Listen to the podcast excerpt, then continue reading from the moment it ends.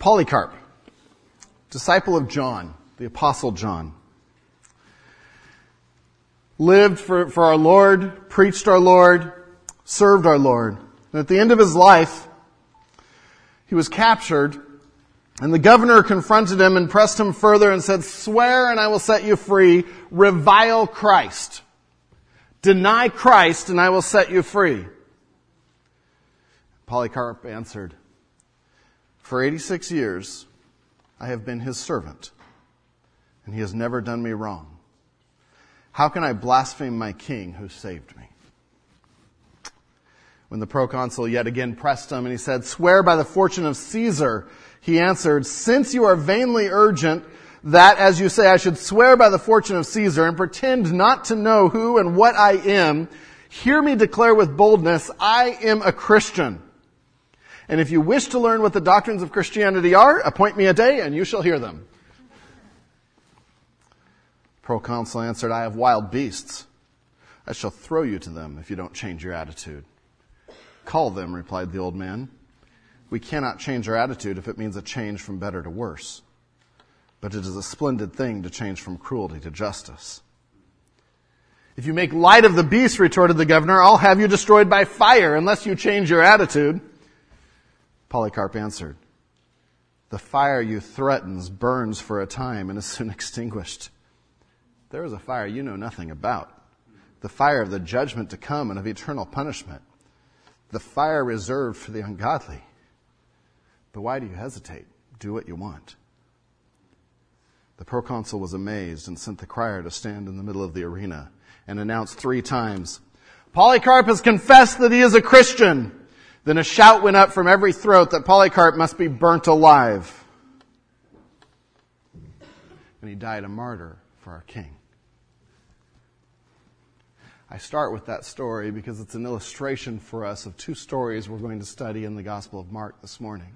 The example of Christ and the example of Peter that Mark beautifully weaves together, or purposely weaves together, to stress to us the importance of being unashamed for the gospel, unashamed for our King. I read that about Polycarp and I think, I don't know. I don't know if I could do that. I don't know if someone was coming with a torch to the sticks that are around my feet. Could I do that? I'd like to say I could. But boy, that's the question this morning. Could I stand for my Lord? And he wasn't just standing for our Lord. He was using every question as an opportunity to teach a little bit more of the gospel. Just a little bit more. This morning, I pray that we are challenged to be that bold. That we are challenged to not shrink from the gospel, to not shrink from saying, I am a Christian, but to stand up and seize the moment and boldly proclaim our Lord. Turn with me to Mark chapter 14. Mark chapter 14, verse 53. And as we've been studying through Mark, we know the last couple of weeks we saw Jesus go to the Garden of Gethsemane with his disciples and spend time praying there, and the disciples not even able to stay awake and pray with him. And then we see the soldiers come and Jesus arrested and drug away last week. And all the disciples abandon him and scatter. But Jesus is committed to the purpose. He's committed to bringing salvation to those who will believe. He's committed to the cross. And so that's where we come today is, okay, what happens next? And we see an example of Christ. We see an example of Peter. And we're confronted with the choice, what will our example be? What will our legacy be? And we'll start in verse 53, and we'll take both stories. We'll look at 53 through 65, and then 66 through 72. But in this first story, we see in the face of deadly consequences, Jesus seized the opportunity to proclaim his work and his relationship with the Father. That's point number 1 on your notes.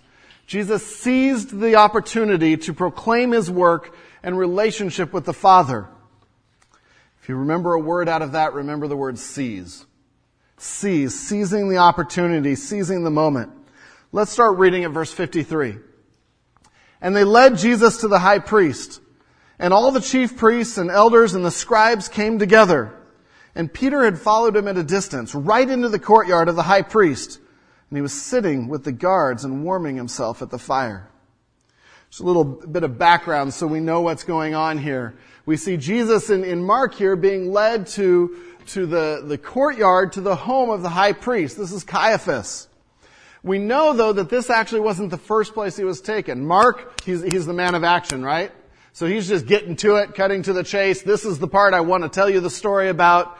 We know from John that this was actually the second phase of the Jewish trial. And if in your notes I have the three phases of the Jewish trial. It's helpful for us to picture what's happening that Thursday night, Friday morning. And they take him from the garden. In the first place, the first phase that we know from John chapter 18 is that they took him to the former high priest's house, Annas.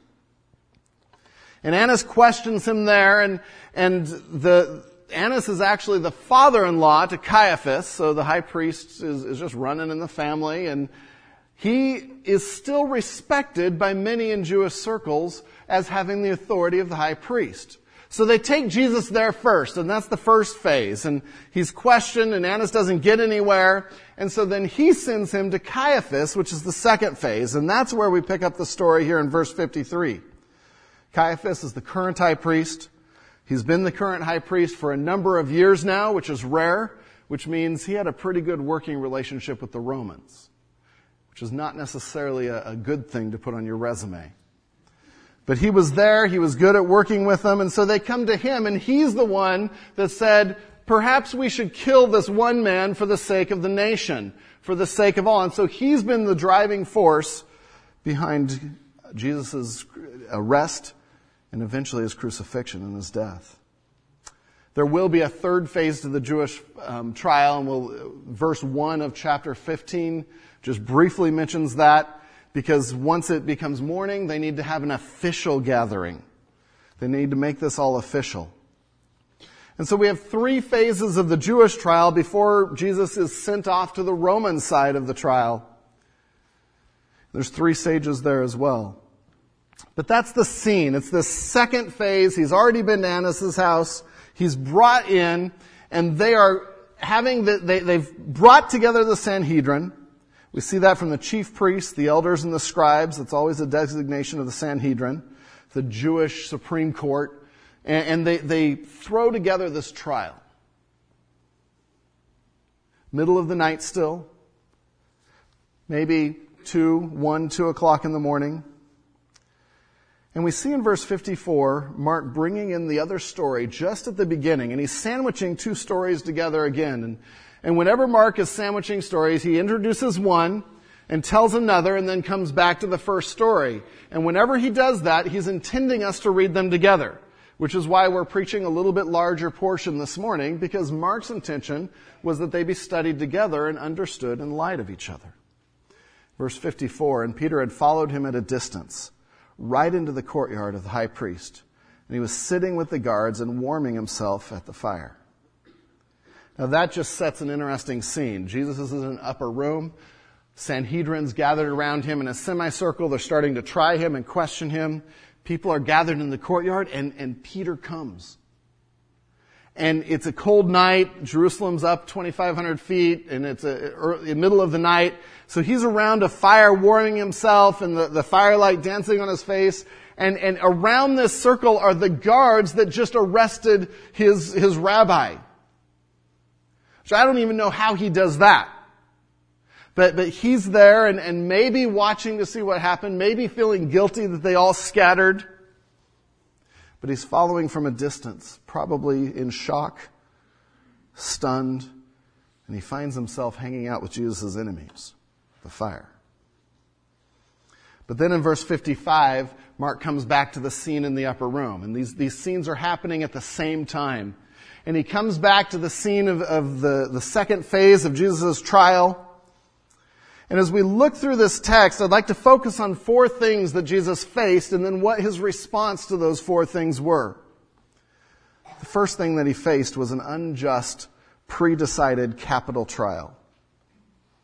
Catch all that? An unjust, pre-decided capital trial. They were out for the death penalty. Knew it from the start, had decided it from the start, decided his guilt from the start. Verse 55, now the chief priests and the whole council were seeking testimony against Jesus to put him to death, but they found none.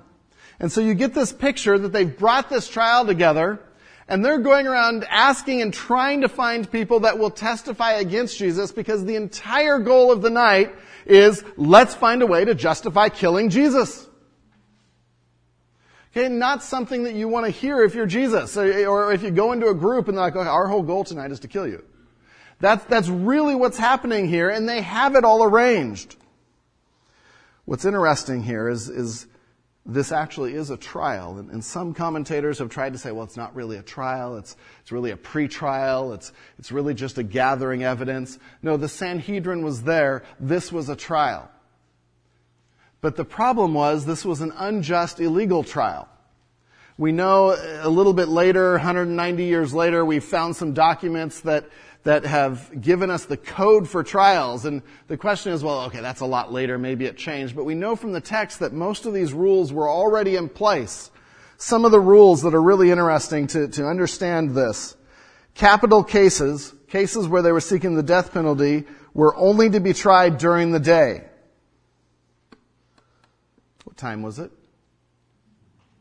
Middle of the early morning, 2, 3 in the morning, 1:30, somewhere in there. Violating their own rules. That's why the third phase of the trial in chapter 15, verse 1. We have to get a little daytime trial to sort of confirm everything and make it look legal. Another rule, trials were not to be conducted on Sabbath eve or on the eve of a festival day. This Thursday night, Friday morning early was the Sabbath eve. Capital cases, third rule, were supposed to begin with reasons for acquittal, not convictions. They would go to great lengths to seek someone that could testify for acquittal. And so their policy, their rules were, is you always strove for acquittal. You always, if you were seeking witnesses, you were asking for witnesses that could clear the name of this person. You never went out and sought witnesses that would testify against them. They had already come. They were the ones bringing the charge. And so now your whole intention was to try to find innocence. That was some of their protections in the system. In verse 55, we see the whole council was seeking testimony against Jesus to put him to death.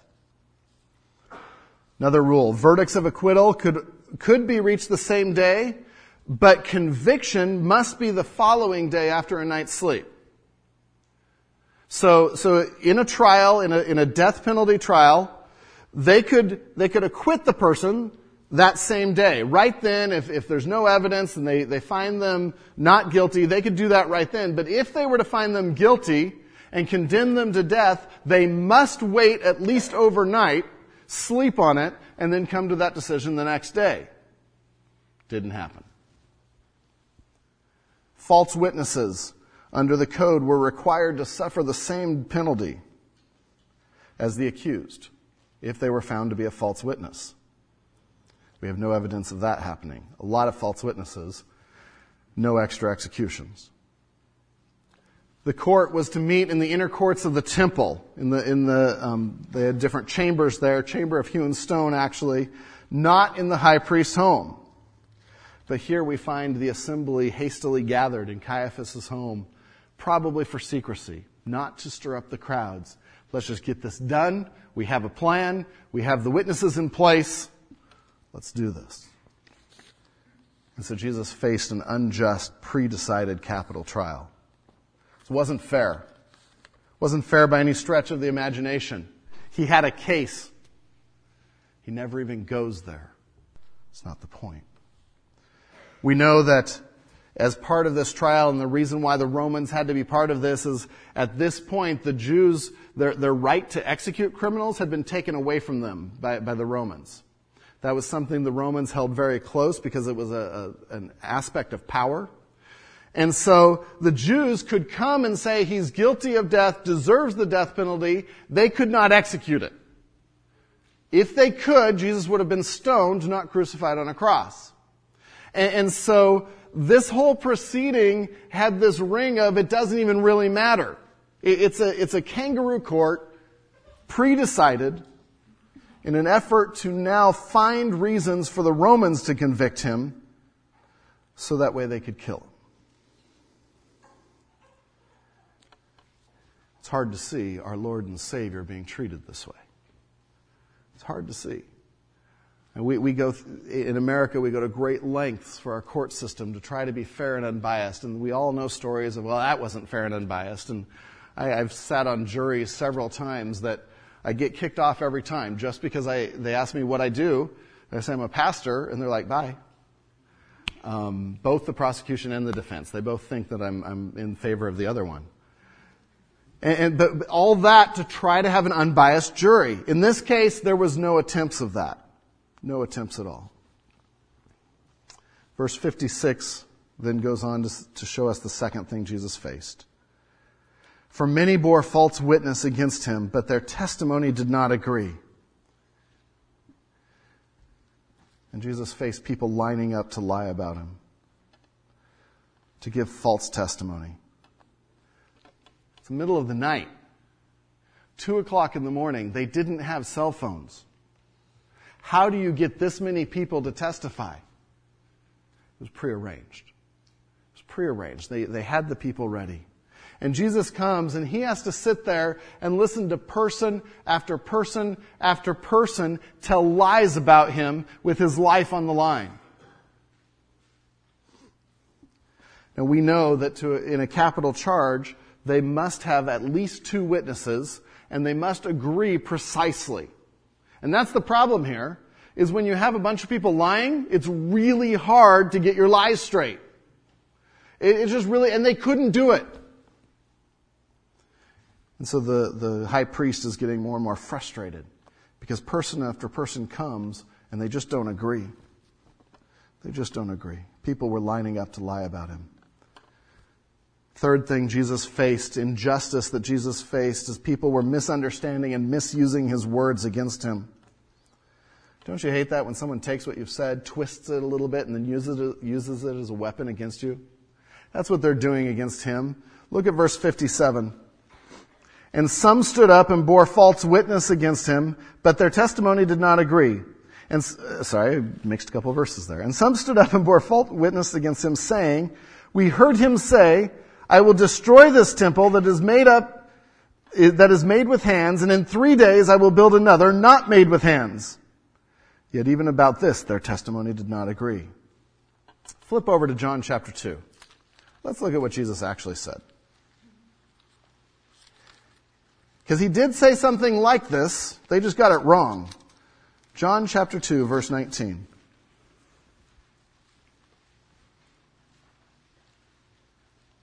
It's early in his ministry, after the first cleansing of the temple. This is probably 2-3 years before this time.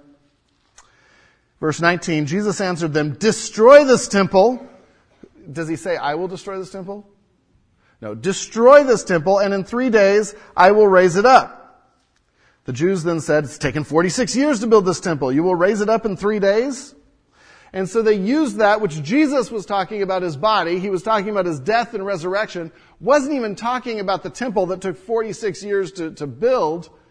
And they're standing there testifying. He said he's going to destroy this place of worship. He said he's going to destroy what Herod spent all this time, 46 years building. Let's kill him. See, in that culture, especially to the Romans, you actually could get the death penalty for destroying a place of worship. So they were accusing him falsely, misunderstanding him, missed the whole point about his death and resurrection and what he was here to do, and that he was here was to destroy the need for animal sacrifices and the need for separation from God, and that you had to restore through these animal sacrifices. He was here to become that sacrifice. And Jesus sat there and he listened. Verse 60, and the high priest stood up in the midst and asked Jesus, have you no answer to make? What is it that these men testify against you? And the high priest here, he's getting a little agitated. No one's agreed on testimony. He has no grounds to kill Jesus yet. That's his whole goal. That's the whole purpose of this trial. So now his next thought is, well, I can't get any of the witnesses to agree. They're not thinking straight this time of the morning anyway. And so let's just goad Jesus into condemning himself. And he says, okay, are you going to say something? What do you have to say about their accusations? And we see in verse 61. But he remained silent and made no answer. He remained silent and made no answer. He's going to answer in a moment, but he's not going to answer the false charges. He's not going to get into a discussion of the trial isn't fair and you have false witnesses and why haven't you condemned them? And well, that's not what I really said about the temple. All of that's pointless because all of that would distract from the message that he's there to give. Why he's come and who he is. That is his focus. Jesus is fulfilling prophecy as he sits there silent. In Isaiah chapter 53, verse 7, he was oppressed and he was afflicted, yet he opened not his mouth. Like a lamb that is led to the slaughter and like a sheep that before its shearers is silent, so he opened not his mouth. There was no need to defend against untrue charges. He didn't need to get bogged down with the unfair, the untrue, the hurtful statements, just as we don't need to do that in the body of Christ. We need to have a laser focus on why we're here, to proclaim Christ, to be unashamed of the gospel. The fourth thing that Jesus faced, jumping down, we'll get to it in a moment, but verse 65. The results of this, and some begin to spit on him and cover his face and to strike him, saying to him, prophesy! And the guards received him with blows. Fourth thing was mockery and humiliation. Mockery, humiliation, and beatings. And so Jesus is sitting here, unfairly charged. People tearing apart his character, tearing apart who he is and his purpose. People lying about him. At the end, and he knows this will happen if he answers, at the end he will be spit on, which was the ultimate humiliation. He will be hit. He will be mocked. So what does he do? What does he do? And that's the center portion. Let's pick it up in verse 61. Because I know what I would do. But what does he do? Verse 61, he remained silent and made no answer. Again, the high priest asked him, are you the Christ, the Son of the Blessed? Different question. Now we're getting to the heart of why he came. Are you the Christ? The word for Christ there is Messiah. Son of the Blessed was a term that they used for Son of God. So they didn't use God's name, Son of the Blessed. And so finally the high priest says, okay, what is your purpose? Are you the Messiah? Are you the Son of God? Now that's a question Jesus could answer. That's a question that Jesus insisted on answering because that gets to the heart of denying his purpose and who he is or proclaiming it. And we read in verse 62, and Jesus said, I am. And right there, their minds are going, that's a name for God. That's a name for God. I am? How can he say that? Does he just mean he's agreeing to it, or is he saying he's God? And just so there's no mistake, Jesus goes on, and you will see the Son of Man seated at the right hand of power and coming with the clouds of heaven. And so he says, I am God. And just in case you missed it, you will see me at his right hand, the right hand of power. The one that sat on the right had all of the authority of God. He is saying he is God here. But he's very intentional in which aspect of God he is saying. He is saying the God of power. Out of the clouds of heaven there came one like the Son of Man, Daniel says. And he's presenting himself as a judge one of power that is coming back to take care of business.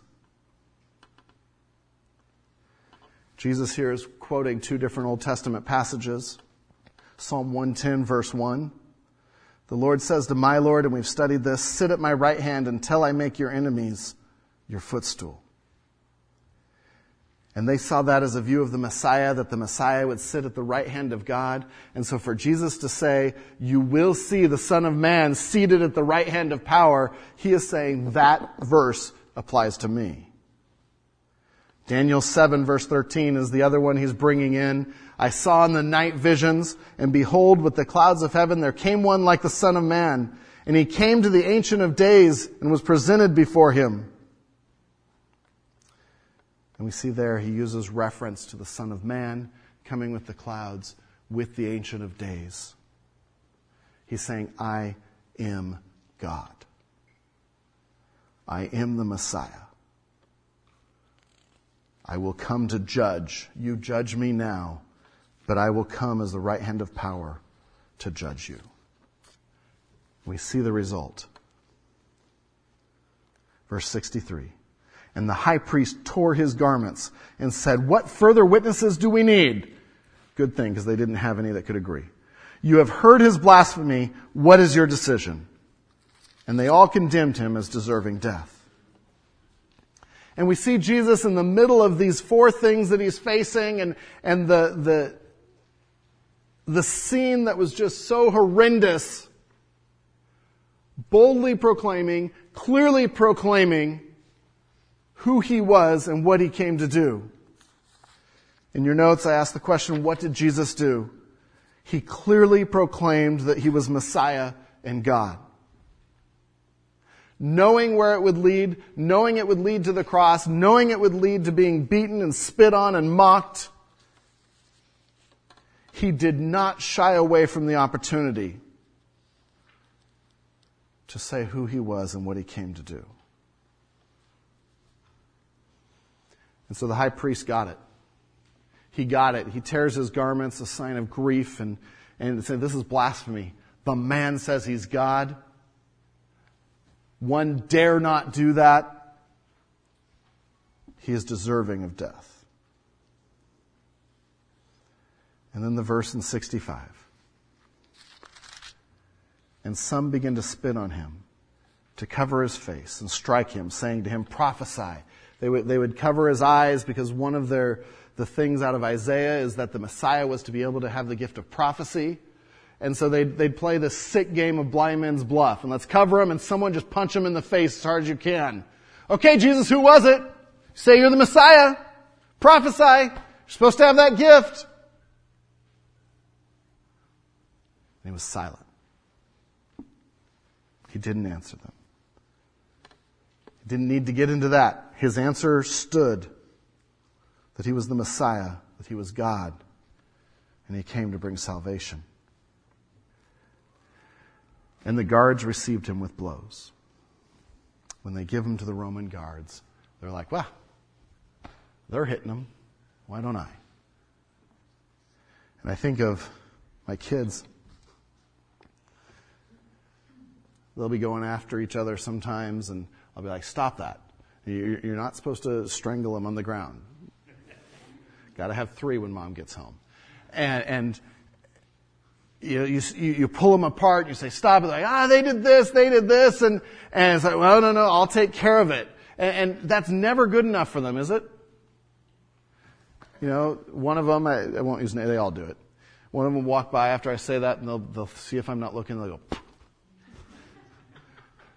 that's a little bit of what's happening here. They can't kill Jesus. They don't have the authority to execute him. And so they just start mocking him and hitting him and humiliating him before they hand him over to the Romans. So the first half of the text, think of the word seize. Seize the opportunity. In the face of deadly consequences, Jesus seized the opportunity to proclaim his work and his relationship with the Father. He was unashamed of who he was. But then we get to verse 66. And this is the contrast that Mark is setting up, that he wants us to see, that he wants to drive home to us, to stir us to action and to stir us to a decision. Point number 2, in the face of supposed consequences, Jesus was in the face of deadly consequences. In the face of supposed consequences, Peter shrunk from the opportunity to proclaim Jesus and denied even knowing him. The word to remember out of that is shrink. Shrink. Jesus seized the opportunity. Peter shrunk from the opportunity. Let's read in verse 66. And as Peter was below in the courtyard, one of the servant girls of the high priest came. And seeing Peter warming himself, she looked at him and said, "You also were with the Nazarene Jesus. But he denied it, saying, "I neither know nor understand what you mean." And he went out into the gateway, and the rooster crowed. We see a sequence in Peter's denials, and in this first sequence, it's evasion. It's only a young girl coming to him. She thinks she recognizes him, saying, "Oh, you were with the Nazarene." That Nazarene was a put down.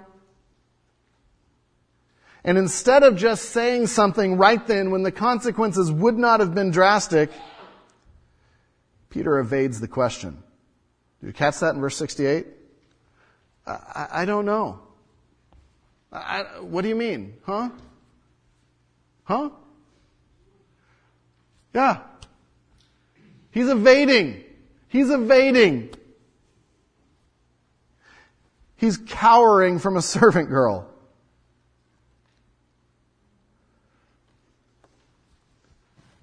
As we go through Peter, at each point, Mark's intention is that we put ourselves in Peter's shoes and say, do we do this?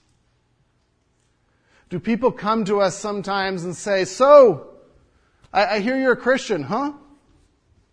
What? Yeah." And we evade the question. Or people will ask things like, "So, what'd you do this weekend?" "Well, Saturday I had a meeting with some of my friends, and then went home and had a great time with my kids." "What'd you do Sunday?" "Saw a bunch of friends. It's a good day."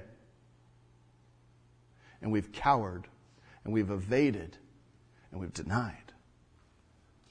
Peter shrunk from the opportunities. He had an opportunity here to say, "Yes, I'm a follower of Jesus." As Polycarp ended up doing with every question, "Would you like to know more about him? Would you like to know why I'm a follower of Jesus?" Peter doesn't do that. First part of his downward spiral is evasion. Second one is just a little phrase you see at the end of verse 68 there. And he went out into the gateway, and the rooster crowed. The gateway is the archway leading into the courtyard. And it's dark. It's away from the fire. This is still the middle of the night. And so we see Peter, the next thing he does is he starts to cower away from everyone and blend in. Well, if I just stand here in the shadows, no one will know. No one will see me. I won't be asked those questions again.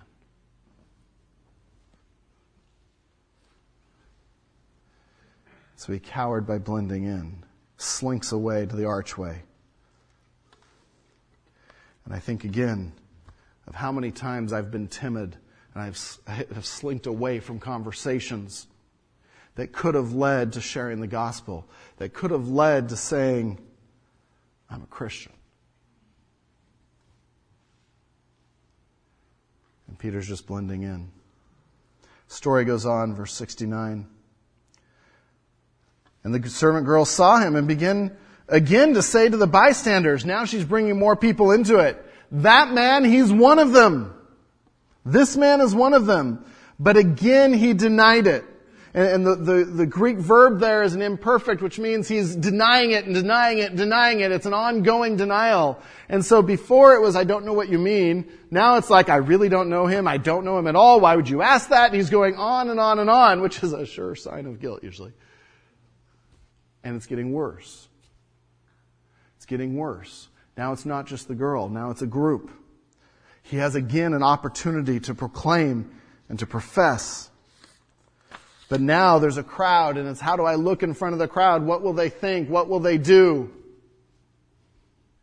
And he denies yet again. And it's interesting in verse 70, the question is, certainly you are one of them. You are one of them, for you are a Galilean. And the...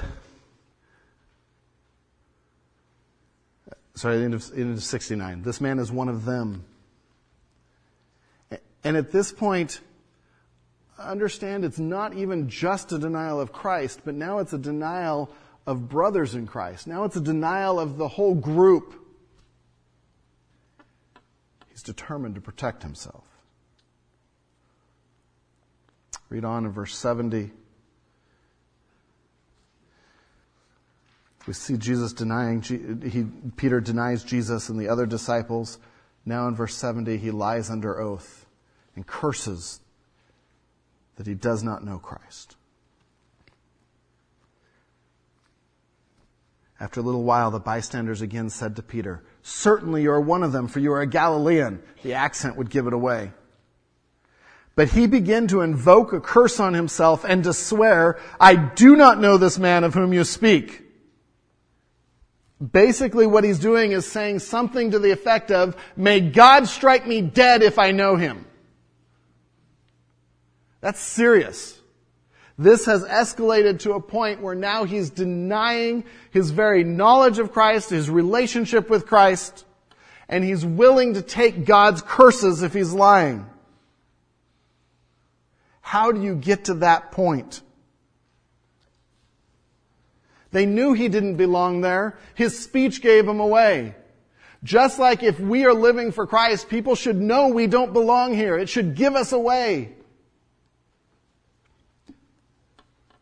But he was willing to lie and invoke God's name to convince people that he had nothing to do with Jesus.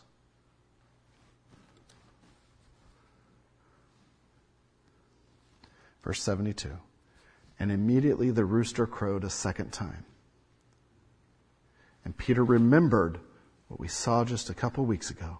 And Peter remembered how Jesus had said to him, "Before the rooster crows twice, you will deny me three times."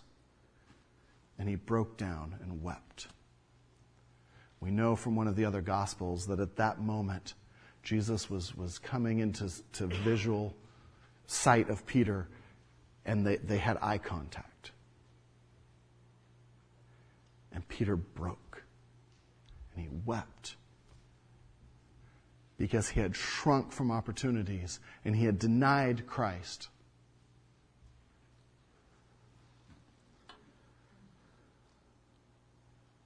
And Mark here has given us two examples. Jesus, who under extreme duress and under extreme consequences stood tall and said, "I am the Christ, the Son of God." And we see Peter, who the consequences might have even been minimal of professing here, say, "I do not know Jesus. I have no idea why he's here."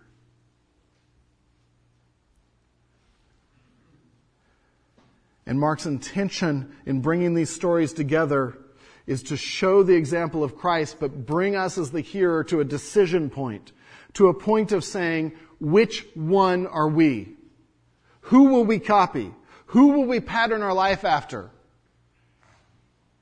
Will we take every opportunity that we can? Every opportunity to say, "I am a Christian, I am a believer. Jesus Christ came to die for our sins. He died on the cross and rose again the third day." Will I take every opportunity to do that? Or will I be too scared of what people think? Will I be too nervous to turn the conversation that direction to the best news that person will ever hear?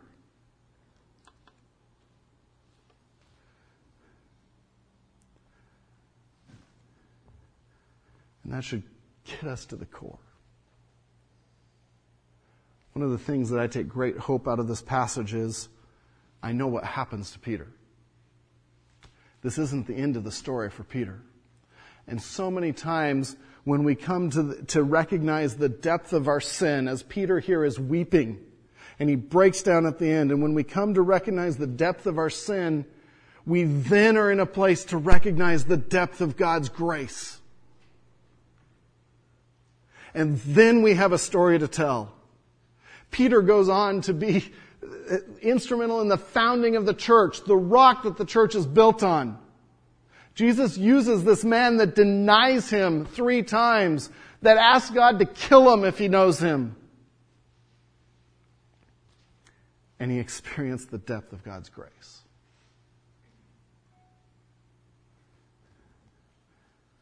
If God can use Peter, God can use you, He can use me.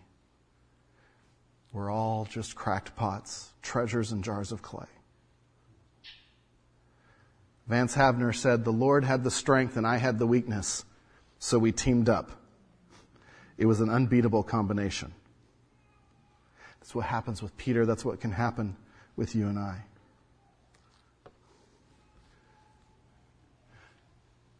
As we come to the decision point of these 2 passages, though, we ask ourselves why. Why did Peter go down this path? And we see through the conversations he's going down this path for several reasons. One is to protect himself. He doesn't want to be spit on. He doesn't want to be beaten. He doesn't want to be crucified. And so the self-protection and making sure no one says anything about me or does anything to me becomes more important than sharing the gospel to him. And really at its heart, his love for self is more important than his love for God. That challenges us. When we go through our weeks, when we miss opportunities, we need to ask ourselves the question, is this out of love of self? Is this out of love for God? Which one's winning?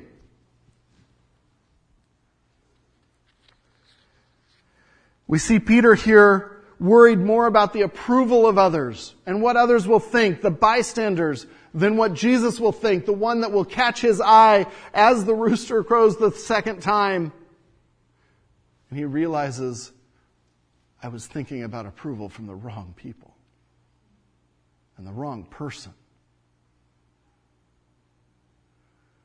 Men and women, our core should crave God's approval and not care about anything else. And that should be a driving factor, even if it means embarrassing ourselves, even if it means entering conversations we're not comfortable with.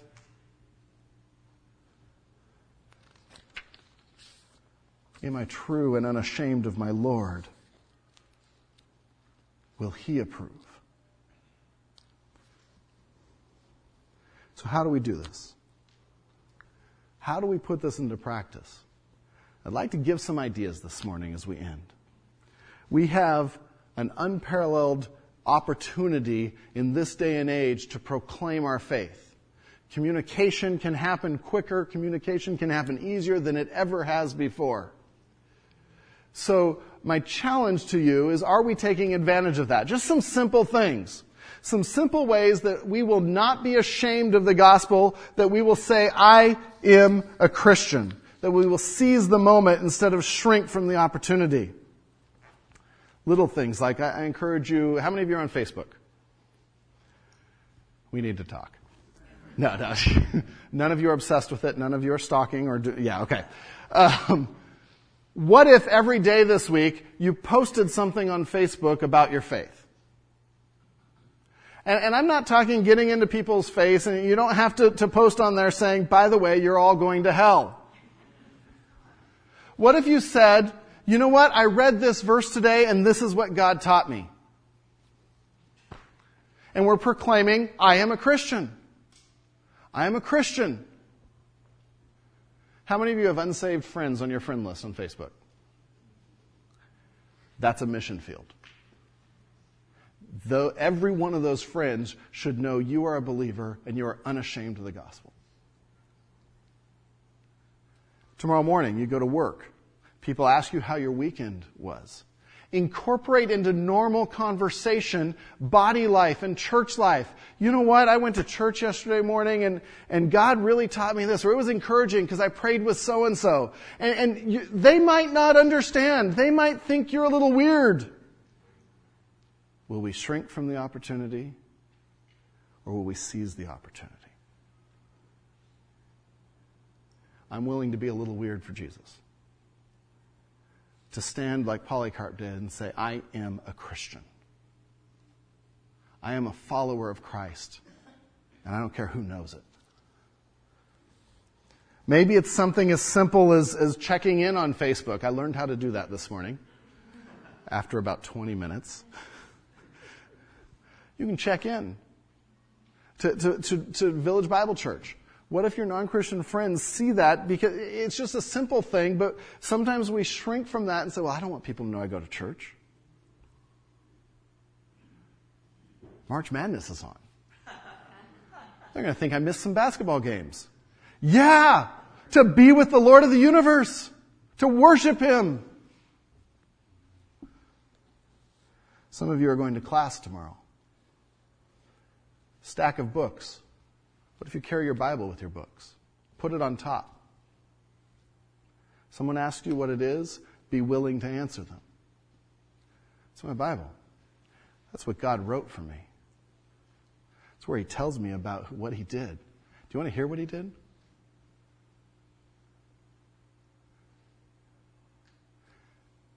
We may be shuffling a little uncomfortably right now. Well, I don't know.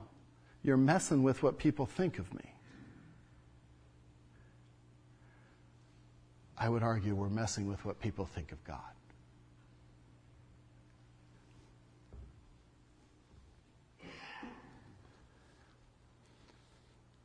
Bring spiritual things into normal conversation.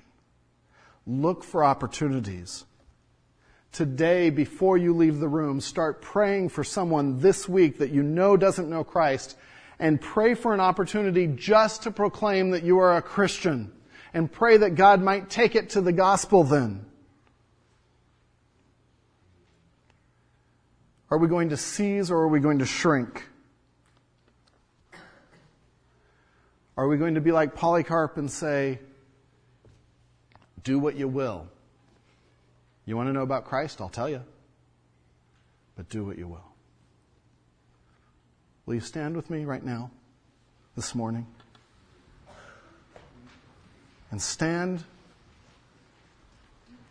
saying, I am a Christian. I will stand for Christ. Because what could happen with just simple ideas like that if every one of us in this room said, I will make sure people know I am a Christian and that I love God? Next week we will come with stories, I guarantee it, of what God is doing. I guarantee it. I'm willing to go out on that limb. But God wants us to stand for Him.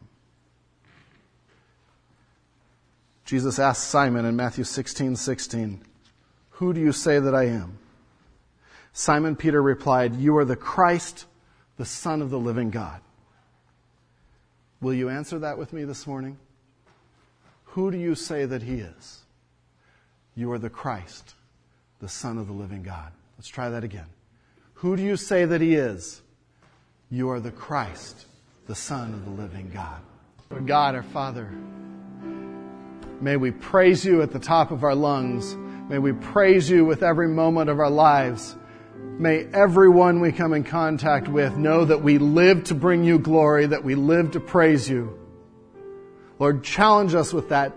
Give us opportunities this week that we will not shrink from. Give us the strength to not shrink from those opportunities.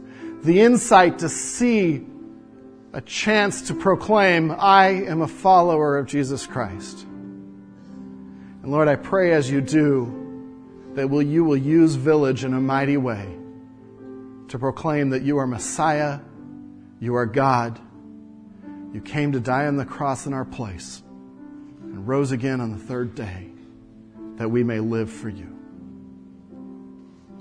Lord, may we be a church that is unashamed of the gospel.